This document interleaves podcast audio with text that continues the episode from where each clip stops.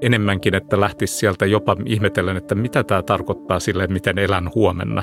Miten me eletään muiden älykkyyksien kanssa. Mm. Ja aina jos sanoo tekoäly, niin sano samalla meri ja metsä. Aivan. Niin sitten se vähän valottaa sitä kysymystä eri tavalla.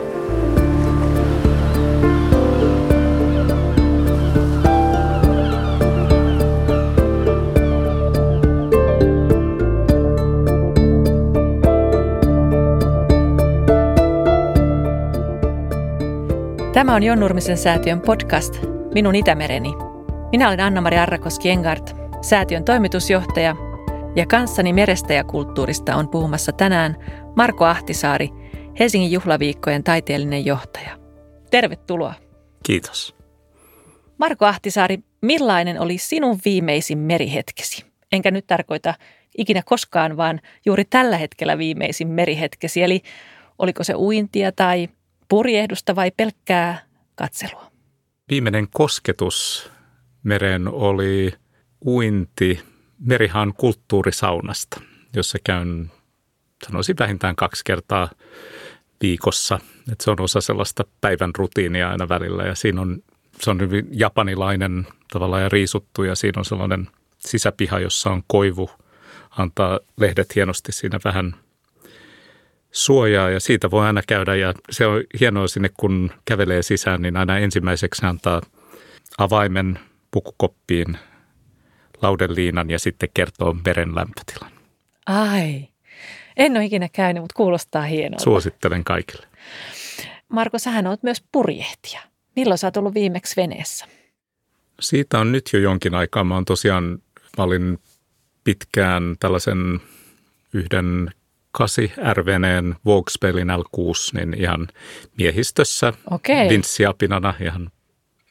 Ja se tarkoitti tietysti paljon purjedusta saaristomerellä ja sitten myöskin nämä perinteiset kisat Aivan. sekä pääkaupunkiseudulla että myöskin kauempana ja käytiin Sandhamnissa asti ja yhtenä vuonna myös Norjassa maailmanmestaruuksissa. Sehän on, mä oon hyvin amatööripurjehtija, mutta kyllä siitä saa tietyn sellaisen välittömän kosketuksen meren ja kunnioituksen ja sitten myöskin niin kuin varovaisuuden, että miten Joo. tulee toimia. Ja näähän on, nämä kasit, jos Suomessa on klassikkoveneitä, eli ne on puisia ja startissa kyllä kuulee, kun puu natisee ja Aivan. lähestytään ja rajoilla mennään. Mutta se on ollut mulle ehkä se laji, josta on eniten saanut adrenaliinia. Joo, ihan varmasti. Sandhamnista tietenkin tulee heti mieleen Viveka Steenin nämä dekkarit, jotka kaikki sijoittuu sinne Sandhamniin. Kyllä. Mutta, mutta sä oot ollut siellä sentään kisoissa. Ei huono. Eikö se muuten jännittävää, että ruotsalaiset ei ole ollenkaan herännyt niin vahvasti tähän Itämeren huolestuttavaan ekologiseen tilaan, vaikka just heidän suurimman saaren ympärillä ja varsinkin silloin suurten arvokisojen aikaan, niin on aina sinilevälautat. Sitä me ollaan täällä. Ihan totta. Joo, me ollaan ihmetelty, että miten sais ruotsalaiset heräämään, koska sekä suomalaisesta että tuolta keski-eurooppalaisesta näkökulmasta käsin, kun ruotsalaiset huolestuu, niin Eurooppa huolestuu. Ne osaa nostaa isoja aiheita kovin näkyvästi esille, niin se, me ollaan mietitty, miten me saadaan ruotsalaiset huolestumaan tästä Itämeren tilasta ja oikein kunnolla töihin. Mutta siihen ei selvästi ainakaan purjehdus auta. Ehkä taide. Voi olla. Mennään miettimään näitä taiteita ja meriä vielä lisää. Hetkeksi pysytään vielä meren äärellä. Sä oot Marko asunut monen, monen eri meren äärellä ja itse asiassa valtamerien äärellä. Ihan pienenä isäntyön muuta Tansaniassa ja sitten aikuisena New Yorkissa ja, ja nyt tietenkin Helsingissä. No Tansaniassa olit muistaakseni aika pieni, mutta mitä, mitä näiden eri merien äärellä vietettyjen vuosien jälkeen, miten sä näet tämän meidän helsinkiläisten merisuhteen? Se on hyvä kysymys. Tosiaankin muutettiin silloin, kun olin täytin just viisi, kun mentiin Tansanian Dar es Salaamiin ja siellä toki siihen liittyy paljon sitä kaiken kaikkiaan uutta ja Itä-Afrikan luontoja ja eläimet ja kaikki tämä, mutta meillä oli siellä rannalla sellainen kesäpaikka, käytännössä sellainen hyvin yksinkertainen mökki, mutta siellä me käytiin yhdessä tällaisen jugoslavialaisen suurlähettiläsperheen kanssa ja siitä lähtien on vanhemmat pitänyt yhteyttä. Ja siellä kyllä muistaa ihan sen, nehän on sellaisia värejä ja tuoksuja ja makuja ehkä, jota siltä ajalta muistaa. Mä muistan muun muassa sellaisen, muistan ihan sen tunteen vedestä ja me kelluttiin tällaisella ilma, mikä se on, ilmatyynyllä. Joo, tai ää, uimapatja. Uimapatja, joo. Ilmatyyny alus, uimapatjalla ja ähm, isäni kanssa ja mun isoisä, joka oli ollut pitkään Tansaniassa, oli mennyt, ää, palannut Suomeen ja hän oli vakavasti sairas ja oli kuollut, niin sitten isäni kertoi mulle tämän paarin poismenosta siellä Intian valtameressä, kun me kelluttiin. Okay. Ihan sen niin kuin ne, ne valot ja se suolainen merivesi, että jotenkin nämä asiat on yhdistynyt mielessäni. Ja sitten tietysti Yhdysvalloissa tällä ihan ennen paluutani nyt viimeksi Suomeen, niin asun Bostonissa. Ja Bostonissahan se on hyvin myös merellinen kaupunki ja, ja siinä on Cape Cod ihan lähellä ja, ja se on niin kuin perinteisesti ollut myös sellainen lomailun tai vapaa-ajan. Niin kyllä siellä tuli käytyä aika paljon ajettua viikonlopuksi sinne ja ne on vahvoja paikkoja, mutta jos nyt arjen kannalta täällä Suomessa ajattelee, niin kyllä se ainakin omalla kohdalla se suhde on hyvin arkipäiväinen, siis parhaalla mahdollisella tavalla, että ei päivää kulu, jolloin ei jollain tavalla merenrannassa kävelisi. Että se on niin kuin, Helsinki on niin merellinen kaupunki ja sen ehkä toistaminen kuulostaa kliseltä, mutta se, se vaan on niin. Joo. Mä oon pitkään asunut hyvin lähellä tässä, missä Kasarmin torilla ja nyt enemmän tuolla Krunuhan suunnassa ja – se sitten Tervasaari tai Uunisaari, niin mm. ei viikkoa mene. Ja nämä on tietysti tällaisia ihan keskustan, mutta nyt viikonloppuna taas Munkkiniemen rannassa. Ja, Joo. Et, mulla ehkä se on se päivittäiset kävelyt ja myös iltakävelyt meren äärellä. Et jotenkin mulle se, ehkä palataan siihen myöhemmin, mutta sellainen se veden peili on Joo. aika tärkeä jotenkin ihan mielikuvanakin – että rauhoittaa ja sitten ajatukset tuntuu kulkevan paremmin, kun sekä kävelee että on merellä äärellä. Niin se on. Oikeastaan sen huomaa sen kiinteän, suorastaan ehkä vähän jo riippuvaisen suhteen siihen mereen ja sen, sen antamaan ulappa näkymään silloin, kun elää paikassa, jossa ei ole vettä. Mä en tiedä, oletko koskaan joutunut moiseen tilaan. Henkilökohtaisesti olen ja sen, sen, sen mietin, että – muutama vuosi täällä voi opiskella, mutta ikuisesti eihän sitä voi ajatellakaan elävänsä ilman vettä. Se on jännä. Ja toisin varmasti ihan samalla tavalla kuin vammaan Joo, en, en sillä tavalla ole koskaan pysyvästi asunut, Joo. että se on ollut kävelyn matkan päässä melkein. Aivan. Ja talvella jos miettii merisuhdetta, niin, niin kyllähän me täällä Helsingissä niin kuin muissakin suomalaisissa merenrantakaupungeissa, niin se tuuli muistuttaa joka tapauksessa, että se tuuli, että se meri on siinä ja, ja tietyt kadut on, tunnetaan erityisinä tuulitunneleina ja, ja tota, heti kun vähän muutaman kilometrin sisämaahan, niin siellä on jo paljon lämpimämpää, koska ei se merituuli ei paisko huiveja. Näin se on.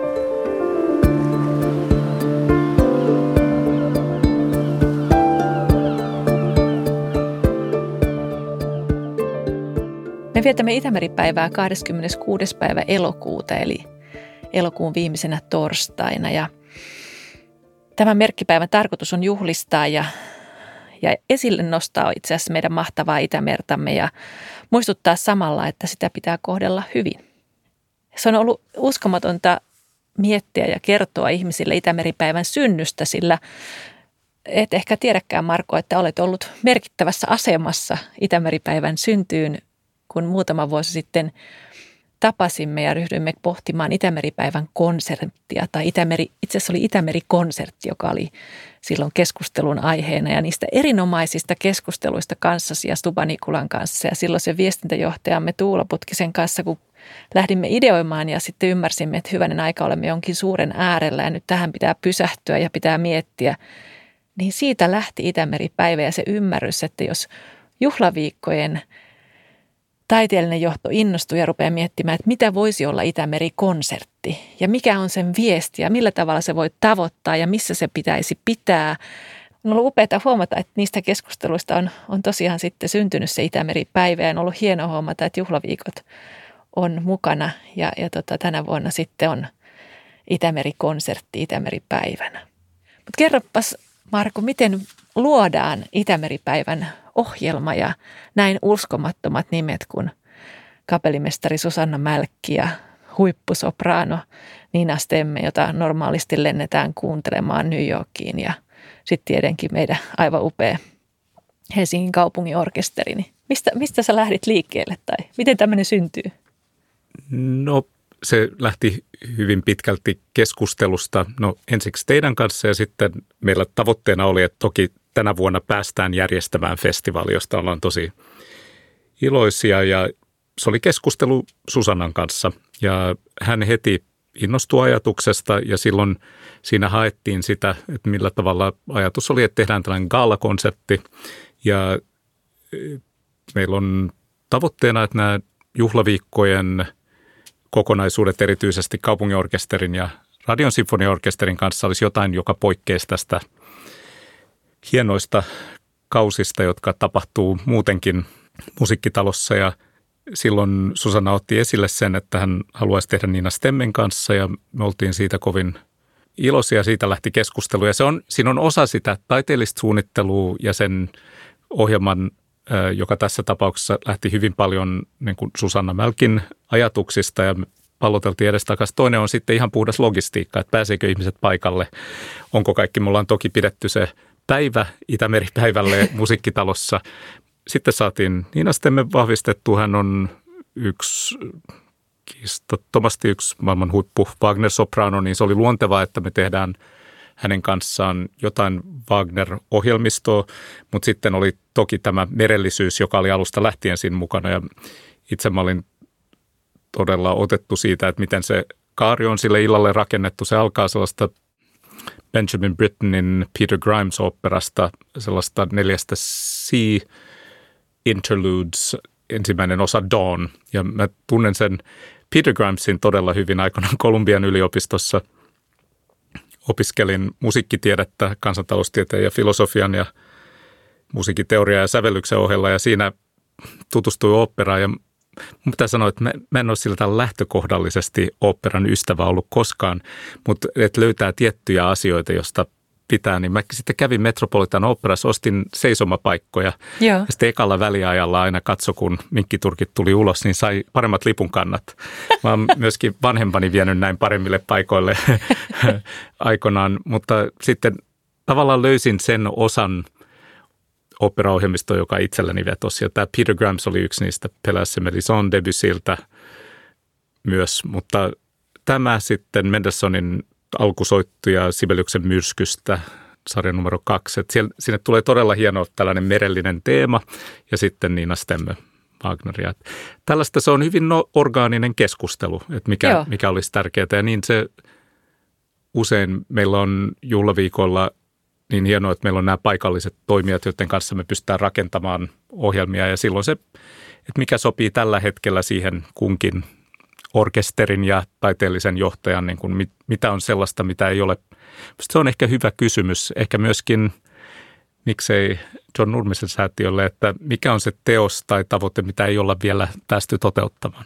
Ja se on usein sellainen kysymys, jota kysyn taiteilijoilta, että mikä on sellaista, mitä jostain syystä ei ole vielä.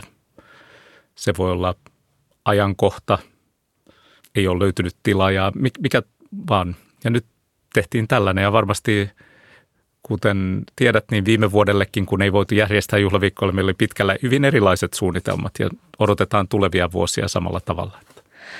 Aivan. Meri on ollut oikeastaan aina inspiroiva osa taidetta tai sanotaan näin, että luonto ylipäätänsä ja meri niille taiteilijoille, jotka ovat päässeet sen kanssa kosketuksiin. Usein mietitään taidetta ja merta kirjallisuuden kautta. Ensimmäinen nimi, joka tulee aina mieleen, on tietenkin Hemingwayn Vanhus ja meri, mutta tiedämme, että paljon upeaa niin proosaa kuin tietotekstiä on, on myöskin Hemingwayn jälkeen ja häntä ennenkin kirjoitettu. On paljon maalauksia ja elokuvia. Merestä on tosi moneen. Mutta täytyy sanoa, että, että tota Helsinki Biennaalin senaatin todella nähtävä Janet Ickelmanin teos 1.78 on on myöskin jotenkin tajunnan räjäyttävä. Kertoisit sä siitä vähän, Marko? Joo, tämä syntyy... Tai lausuinko edes yhtään tätä nimeä on. Kyllä joo. Itse asiassa uh, Janet Eckelman on Bostonissa studiotaan pitävä kuvataiteilija, kuvaveistäjä, jonka praktiikka on pitkälti tehdä isoihin julkisiin kaupunkitiloihin tällaisia roikkuvia verkkoja, värikkäitä verkkoja ja ne on hyvin vaikuttavia. Ja tämä syntyy yhteistyössä Helsinki Biennaalin kanssa, jota toki joka toinen vuosi me halutaan omalla tavalla kompata ja olla mukana. Ja se lähti keskustelusta hyvin yksinkertaisesti on Vallisaari, huikea kokoelma teoksia, joita kannattaa vieläkin käydä katsomassa, jos niitä ei ole tässä vaiheessa nähnyt. Ja se Valli, Vallisaaren siirtyminen ja meren kokeminen matkalta ja sieltä saaresta käsin. Mutta itse totesin, että se on kuitenkin, Vallisaari ei ole niin tunnettu vielä. Tämän kesän jälkeen jo tämän ensimmäisen biennaalivuosen paljon tunnetumpi kaikille eh, Helsingissä käyville, niin suomalaisille kuin kansainvälisillekin, mutta että pitäisi olla joku tällainen taiteellinen sisäänheitto mantereella. Joo. Ja koska ne lautat lähtee siitä kauppatorilta, niin tämä oli hyvin, äh, muun muassa, niin tämä oli hyvin luonteva paikka mennä Senaatin torille. Ja silloin he heti tarttu ideaan, että joo, nyt näin pitää. Ja sitten he ehdotti, että heitä ei Jane tekemään te- teos 1,78. Ja se tosiaan nyt roikkuu elokuun ajan tai on esillä Senaatin torilla. ja se on siellä yläilmoissa ja juhlaviikkojen avajaispäivänä 19. päivä elokuuta, niin se verkko kirjaimellisesti soi tai sitä soitetaan. Eli meille tulee illalla sinne tällainen live-ääniteos ja esitys, jossa on Joika ja Hilda Landsman, äänitaiteilija, äänisuunnittelija Tuomas Norvio ja Tapani Rinne, bassoklarinetisti ja henkilö, joka on ehkä tehnyt tällaisen elektronisen ambient-musiikin kanssa enemmän Suomessa pitkään aikaan ennen kuin se oli näin suosittua kuin se tänäkin päivänä on. Ja he käyttää siis, puhuttiin tuulesta ja Joo. Helsingissä, niin he käyttää tuulta reaaliaikaisesti tuulta siinä verkossa äänenlähteenä ja myöskin meren alaista ääntä Vallisaaresta. Että se on ikään kuin tällaiset monet merelliset näkökulmat tulee siihen teokseen ja, ja he siis ottaa tätä ääntä ja sitten soittaa ja reagoi siihen ja sitten myöskin se valaistaan tämä 1,78 tämä nimi, joka voi kuulostaa hassulta, niin se Janet Eckelman selitti sitä sillä, että tämä on se määrä mikrosekunteja, jolla maailman yksi kierros lyheni Fukushiman tsunamin ja siis maanjäristyksen takia, koska maan massa liikkuu sen verran.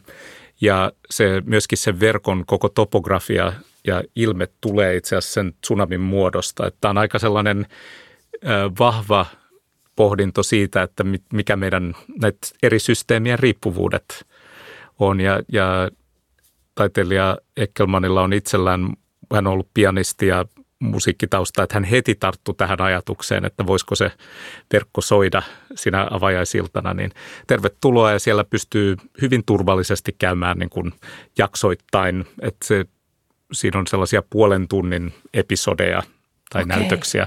Moneltako se on alkaa Kello sitten? 21 ja päättyy puolen yön jälkeen. Onko tämä muuten ensimmäinen kerta, kun, kun tämä teos tulee sitten soimaan? Taitaa muuten olla. Että se teos on esitetty Madridissa muistaakseni ensimmäisen kerran ja näitähän nämä teokset kiertää. Se on se niiden tapa olla, olla esillä, mutta käsittääkseni – on ensimmäinen kerta, mutta mahdollisesti ei ole viimeinen kerta, koska tulevat paikat, jonne tämä verkko matkustaa, niin on kysytty tästä, mitä me tehdään. Ja se veden allahan on paljon ääntä. Niin on. Kyllä se on, ja, ja osittainhan se on ongelmallista myös, ja, mutta on hyvin kiinnostava linkki mun mielestä se Vallisaaren, ja kuuntelin demoäänityksiä Joo. näistä hydroponisista mikrofoneista ja, ja myöskin siitä toki verkosta, kun se tuuli Kyllä. heiluttaa sitä verkkoon. Niin, ähm, mun mielestä sellainen hyvä, ehkä myöskin taiteellisesta näkökulmasta hakee kiinnostavalla tavalla vuorovaikutteisia asioita, mutta jotka on myös ymmärrettäviä. Joo. Että jos on sellainen helppo tarina, että ne ei jää niin kuin älyllisiksi sellaisiksi ö, asioiksi, joka pitää nokkeluudella ymmärtää Joo. ja sitten voi heti siirtyä eteenpäin, joka tapahtuu aika paljon teknologisessa taiteessa tai taiteessa, joka käyttää teknologiaa. Ja tässä mun mielestä yhdistyy monta hyvää asiaa. Ehdottomasti. Ja ennen kaikkea tämä on nyt ihana, tämä ruokkii täydellisesti uteliaisuutta ja sehän on meidän ihmisten yksi parhaimmista helmasynneistä.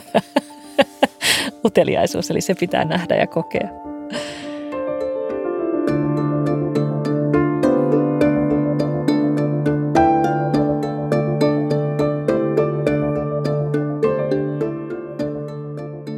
Yhä vahvemmin kuuntelen, kuuntelen sinua Marko ja, ja tota, mietin sitä Helsinki Biennaalea tai tulevaa juhlaviikkojen ohjelmaa, niin tulee mieleen myöskin viimeaikaiset näyttelyt, joissa olen saanut suorastaan ihan käydä ja, ja vielä uudelleen virtuaalisesti vierailla, joissa on ollut vahvasti noussut tämä ekologia ja ympäristökysymykset ilman, että siinä on tämmöistä kasvatuksellista tai etusormi pystyssä ohjaavaa tai määräävää luonnetta. Kaksi vuotta sitten oli Design Museon tämä erittäin mielenkiintoinen Critical Tide-näyttely, jossa, mm. Jossa puhuttiin, minusta se oli hienoa, oli tämä terminologiakin marine literacy, eli miten me luemme merta. Minusta se jäi minulle vahvasti tietenkin kovana lukijana, niin takertui minuun, miten muotoilijat näyttävät, mitä A, meren saasteista, muoviroskasta nyt erityisesti voidaan tehdä, tai sitten miten meressä oleva uskomaton ekosysteemi, mitä se voi meille nyt jo tuottaa asioita, joista voi olla hyötyä jopa ilmastonmuutoksen vastaisissa toimenpiteissä. Tai sitten nyt ö, tammikuussa avattu ja nyt jo sitten vain digimuseossa olemassa oleva epävarma horisontti Väinö Aaltosen museossa mm jossa suomalaiset oli pitkälti suomalaisten ö, kuvataiteilijoiden, oli siellä, taisi olla kaksi ulkomaistakin taiteilijaa, nykytaiteilijaa, niin joka tapauksessa hienosti toivat sen meren tilan tai oman näkemyksensä merestä tai suhteestaan mereen esille hyvin hienovaraisesti. Ja nyt kun kuuntelen sinua ja mietin Biennale ja mietin tätä musiikkiesitystä, niin yhä vahvemmin tulee se käsitys, taiteilijat on jo siinä ytimessä, missä politiikka vasta puhuu. Eli meidän on todella muutettava jotain, koska me emme selviä. Biologithan selittää, että luonto kyllä, muutos kuuluu luontoon. Mm. Luonto muuttuu. Ja Sinilevä oli täällä ennen meitä. Se jää myös meidän jälkeen, mutta jos me haluamme elää, niin meidän täytyy tehdä jotain, jotta meidän – laji ei katoa tässä lajikadossa. Siinä on aika, tämä kuulostaa nyt jo monologilta, mutta nopeasti totean tähän, että sosiologia on tutkinut paljon sitä, että jos taiteilijat tarttuu johonkin aiheeseen, niin sillä muutetaan yhteiskuntaa. Ja jos miettii antiikin Kreikkaa, niin näin itse asiassa siitä lähtien on tapahtunut todellakin, että jos taiteilijat rupeaa, rupeavat niin kuin nostamaan eri keinoin, ei sillä politiikan keinolla, vaan omalla työllään, niin sieltä se syntyy se pysyvä muutos. Se on aika jännittävä näkökulma. Pystytkö ottamaan tästä kiinni tai pystytkö Joo, näkemään vai onko tämä nyt tutkijan toivo, toiveunta tai?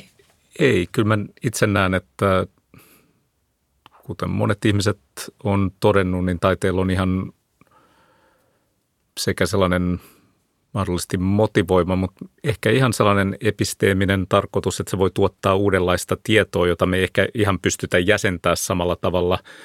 Toki sanoisin itse ilmastokriisin osalta niin kuin iso osa siitä sanastosta alkaa nyt jo meillä olla ja tämä tilanne on varsin päällä, että se ei ole ehkä sellainen jäsentymätön kenttä sillä samalla tavalla kuin se oli ehkä 15-20 vuotta sitten. Tosin usein on hyvä katsoa vähän taaksepäin jopa näissä aiheessa, mutta mä, mä uskon tuohon ja ne on ehkä kiinnostavimmat vaiheet, kun joku kenttä tai aihe hakee muotoa ja meillä ei ole sille sanoja sillä tavalla.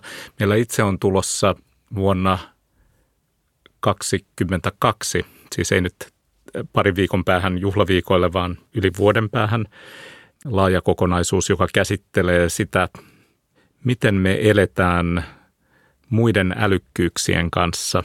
Ja se niin kuin englanniksi ehkä voisi sanoa, että mikä meidän how we relate to what is more than human. Ja siinä rinnan käsitellään sekä keinoälyjä ja tekoälyä, joka on toki iso aihe liittyen siihen, että miten me yritetään ratkoa näitä ongelmia. Se tapahtuu alustoilla ja kommunikaatiolla, jotka pitkälti ohjataan tietojärjestelmillä, niin se on ikään kuin se agora, missä me sovitaan näitä asioita, on jäsennelty näin. Mutta sitten aina kun sanotaan tekoäly, niin siinä vieressä pitäisi sanoa meri ja metsä. Totta. Koska ne on ihan samalla tasolla. Niihin liittyy systeemistä, systeemistä tekemistä, joka lähentelee älykkyyttä. Me ei Joo. vaan sitä ymmärretä. Aivan. Joten me kutsutaan ehkä sitä toiseksi tai me ei osata käyttää sitä kieltä.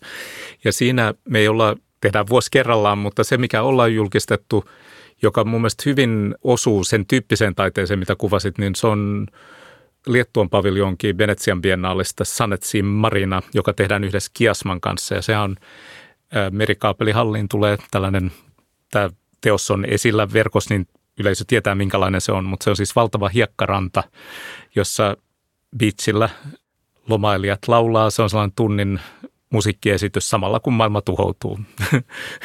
Sanet Siin Marina ja, ja Lucia Petrusti, joka on sen kuraattori, on myös meillä mukana tätä laajempaa kokonaisuutta tekemässä. Mutta se nimenomaan, miten me eletään muiden älykkyyksien kanssa. Mm.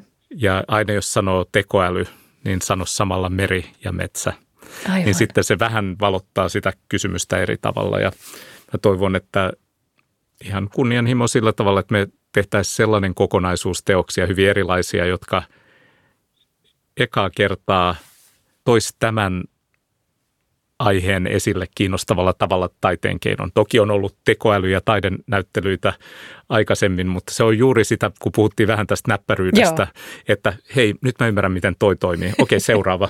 Joo. Ja siitä ei ole kyse, vaan en, enemmänkin, että lähtisi sieltä jopa ihmetellen, että mitä tämä tarkoittaa sille, miten elän huomenna. Kyllä. Ja mitä omat valinnat on, eikä tällainen nokkeluus tai insinööriälyn testi. Joo sanan sen parhaassa mahdollisessa mielessä. Se on hieno osakykyjä, mutta sitä ei haeta, vaan nimenomaan tätä yllätyksellisyyttä ja mitä jos ja itseäni tämä kiinnostaa aiheena, koska toisaalta ympäristö on suurin, suurin haaste, mutta toinen iso haaste on, miten me eletään näiden järjestelmien kanssa, jotka me on luotu, joita me ei täysin enää ymmärretä. Joo. Aivan, ja suuri osa meidän, hallitsekaan. Juuri, ja suuri, suurin osa meidän media-avaruutta on ainakin suositellut meille algoritmit, jotka jota ajaa ihan erilaiset intressit, että se, sellainen ihminen Suomessa, joka satunnaisesti päätyi tämän podcastin äärelle, niin se, se tuli jonkun järjestelmän ja suositusten kautta, jota, jossa meidän vielä niiden lukutaito on aika alussa, että mikä meidän tällainen systeeminen lukutaito on, ja sitähän te Itämeren osalta niin kuin nostattiin jokaisella teolla, jokaisella Kyllä. projektilla, jokaisella viestinnällä. Mutta taiteella on myös siihen rooli. Ehdottomasti. Ja yhdessä, yhdessä niitä, niitä suuria tekoja, niitä systeemisiä muutoksia voi, voi saada aikaiseksi. Ja, ja tota, uskon vahvasti siihen, että taide koskettaa ja taide herättää. Eikä näihin uskomattomiin ympäristötekoihinkaan tarvita syyllistymistä, ei ollenkaan.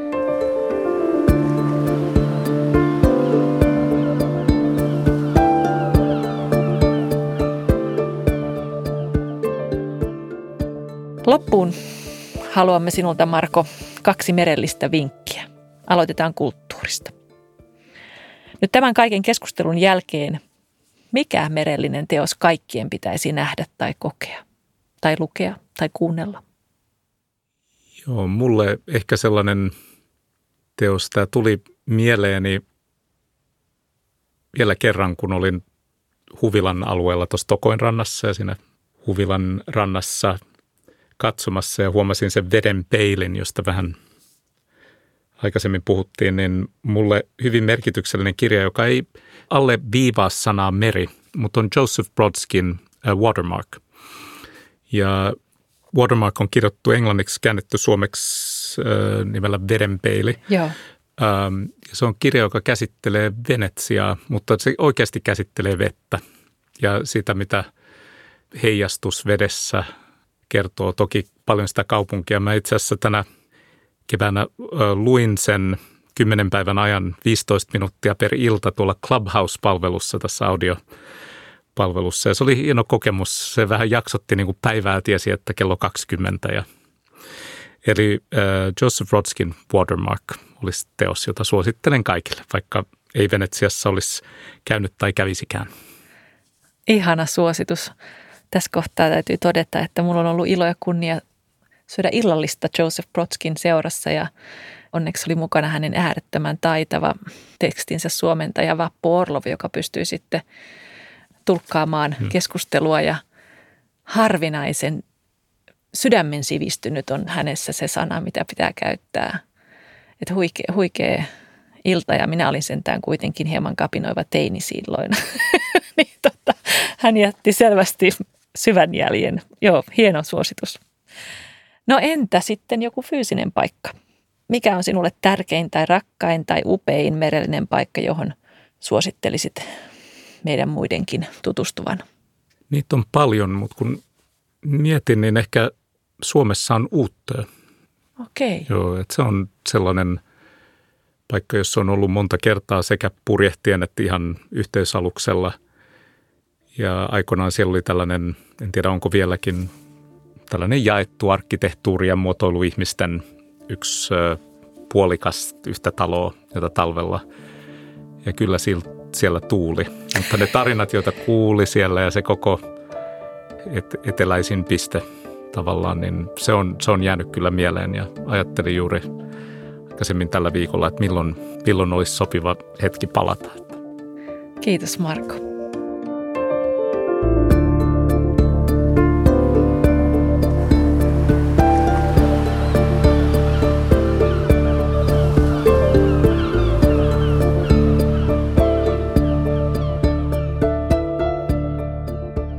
Kuuntelit Jon Nurmisen säätiön podcastin Minun Itämereni. Muut jaksot löydät podcast-palveluista, kuten Apple tai Google podcasteista, Spotifysta ja Jon Nurmisen säätiön verkkosivuilta osoitteesta www.jonnurmisensaatio.fi.